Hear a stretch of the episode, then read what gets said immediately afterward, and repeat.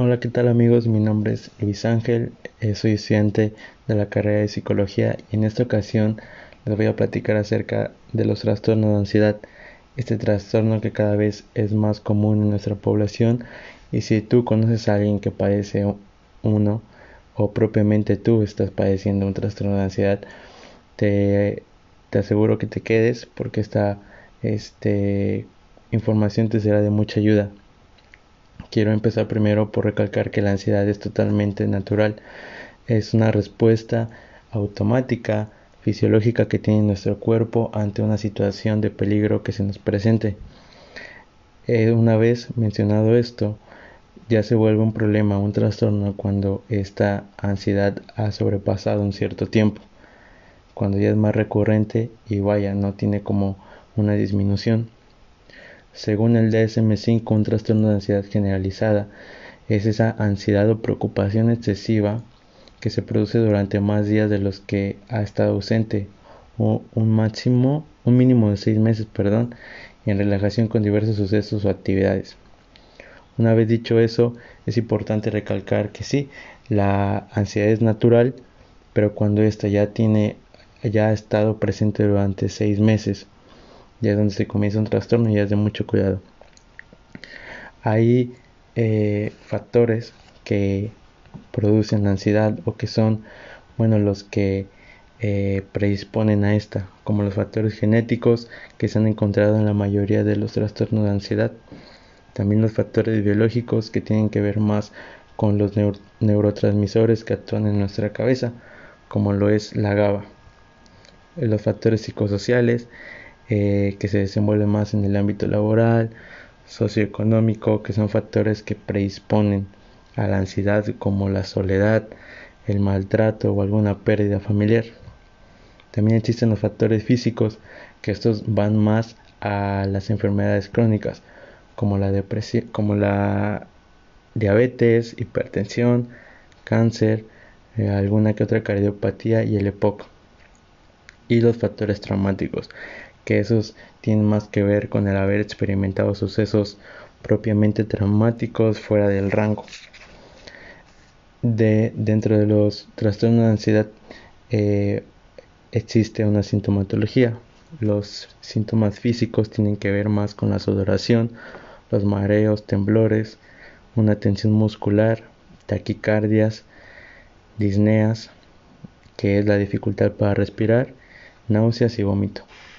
Ahora bien, existen síntomas psíquicos que estos van más a la preocupación, el miedo a perder el control, dificultad de concentración, inquietud, irritabilidad y conductas de evitación. Una vez mencionado ya propiamente lo que es un trastorno de ansiedad, sus síntomas, factores que la predisponen, en esta ocasión te quiero compartir dos estrategias que sé que te van a ayudar a eh, disminuir tu crisis de ansiedad y que propiamente puedas este, controlarla cuando te vuelva a dar otra crisis. La primera técnica que te quiero compartir y explicar es una técnica de reestructuración cognitiva, es decir, el pensar en forma realista. Eh, dicho en otras palabras, eh, no son las situaciones las que hacen que tengamos ansiedad, sino lo que interpretamos. Y te voy a poner un ejemplo bastante sencillo. En un despido laboral, cuando te corren de tu, trabajo, la gente va a reaccionar de manera diferente. Unos se podrán eh, cuestionar de por qué su despido, les dará ansiedad, angustia, otros lo tomarán como un reto para poder superarse y conseguir un puesto mejor. Una vez dicho eso, te lo explicaré con otro ejemplo. La reestructuración cognitiva eh, consiste en en, este, en esta fase como de cambiar, cambiar el, pensamiento, lo cognitivo. Y vamos a identificar con algún ejemplo.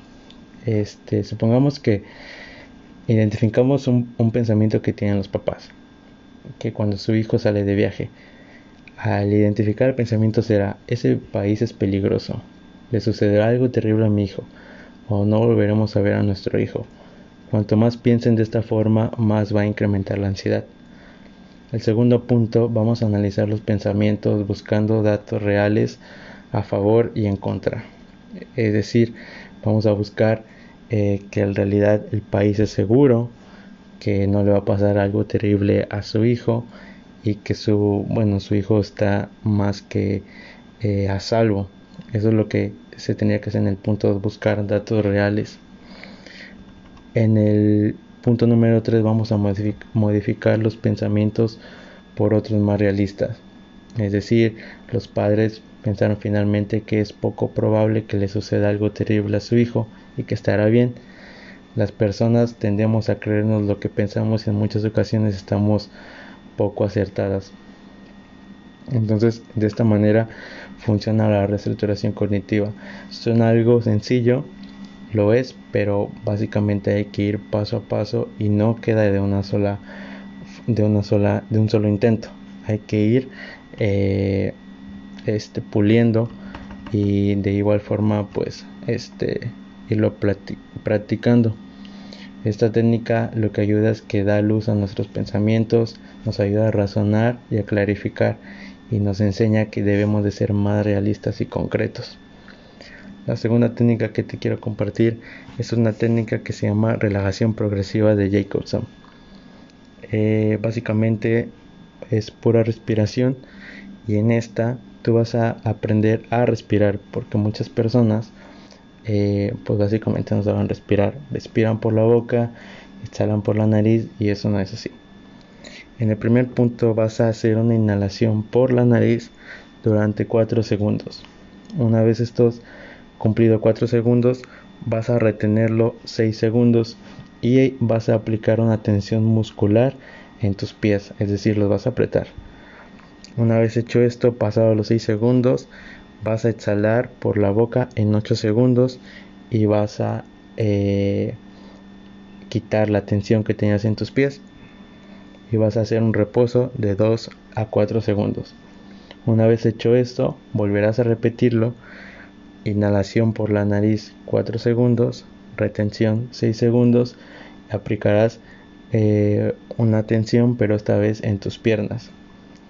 Vas a, soltarla durante 8 segundos y el reposo será entre 2 y 4. Y así sucesivamente en cada parte de tu cuerpo. Vas a ir de abajo hacia arriba, es decir, primero pies, luego piernas, eh, luego glúteos, luego brazos, manos, hasta llegar a la cabeza. Y tienes que ejercer una tensión. Verás que cuando termines el ejercicio te sentirás aún más relajado y bueno, eh, se espera que con el objetivo es que reduzca tu crisis de ansiedad, tus niveles de ansiedad disminuyan y te sientas mejor. Esas son las dos técnicas que el día de hoy te comparto. Espero que te ayuden muchísimo. Y bueno, nos vemos en otra ocasión. Y cuida tu salud mental. Chao.